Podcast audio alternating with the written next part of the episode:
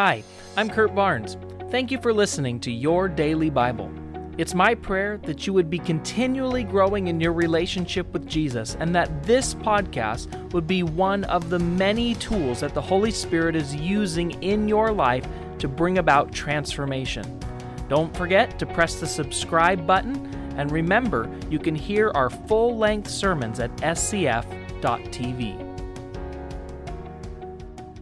Welcome back to Your Daily Bible Podcast. We are beginning a new book today. We're going to be reading together through the book of Philippians. So let's start today by reading Philippians chapter 1. This letter is from Paul and Timothy, slaves of Christ Jesus. I am writing to all of God's holy people in Philippi who belong to Christ Jesus, including the church leaders and deacons. May God our Father and the Lord Jesus Christ give you grace and peace. Every time I think of you, I give thanks to my God Whenever I pray, I make my request for all of you with joy.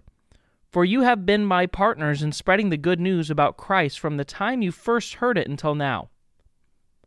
And I am certain that God, who began the good work within you, will continue his good work until it's finished on the day that Christ Jesus returns. So it is right that I should feel as I do about all of you, for you have a special place in my heart.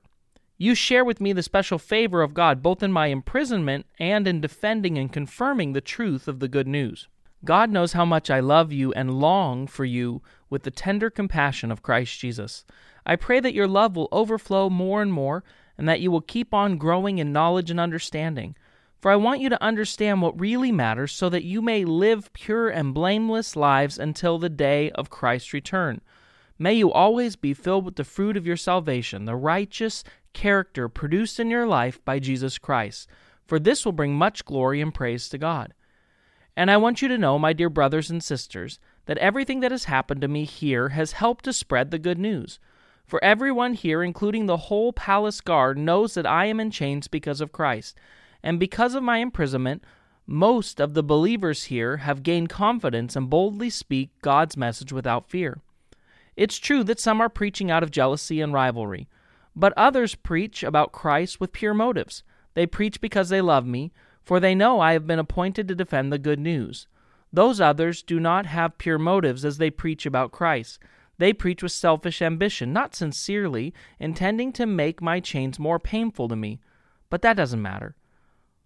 Whether their motives are false or genuine, the message about Christ is being preached either way, so I rejoice.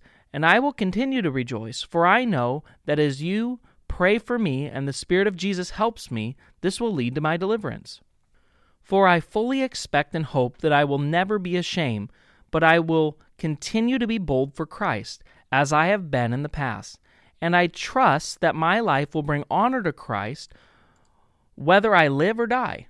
For to me, living means living for Christ, and dying is even better. But if I live, I can do more fruitful work for Christ. So I really don't know which one is better. I'm torn between these two desires. I long to go and be with Christ, which would be far better for me, but for your sakes, it's better that I continue to live. Knowing this, I'm convinced that I will remain alive so I can continue to help all of you grow and experience the joy of your faith. And when I come to you again, you will have even more reason to take pride in Christ Jesus because of what he is doing through me. Above all, you must live as citizens of heaven, conducting yourselves in a manner worthy of the good news about Christ. Then, whether I come and see you again or only hear about you, I will know that you are standing together with one spirit and one purpose, fighting together for the truth, which is the good news. Don't be intimidated in any way by your enemies. This will be a sign to them that they are going to be destroyed, but that you are going to be saved, even by God Himself. For you have been given not only the privilege of trusting in Christ, but also the privilege of suffering for him. We are in this struggle together, and you have seen my struggle in the past, and you know that I am still in the midst of it. Okay, so let me ask you a question. Are you chained to some kind of secret addiction? Or do you feel trapped by anxiety or depression? Do you feel the weight of your past mistakes and the effect of maybe a failed marriage or parenting? When everything seems to be falling apart and we are certain we have let God down, grace intervenes and reminds us the story isn't over yet. Paul's life was certainly not going the way that he had planned. When he finds himself writing this, he's alone in a prison cell. Yet in Philippians 1 4 through 6, he says, I always pray with joy because I'm confident of this. He who began a good work in you will carry it on to completion. See, your circumstances may not look good today. They certainly didn't look very good for Paul. Yet we can have joy and confidence knowing this God's not finished yet.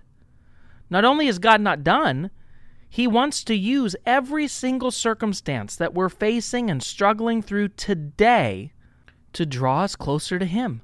Philippians 1 12 through 14, Paul reminds us that even in those difficult things, God is drawing us closer to Him. Your mistakes, your failures, your heartaches, are all part of your story. And when you fear you've let God down, grace trades your shame for hope and trust and courage.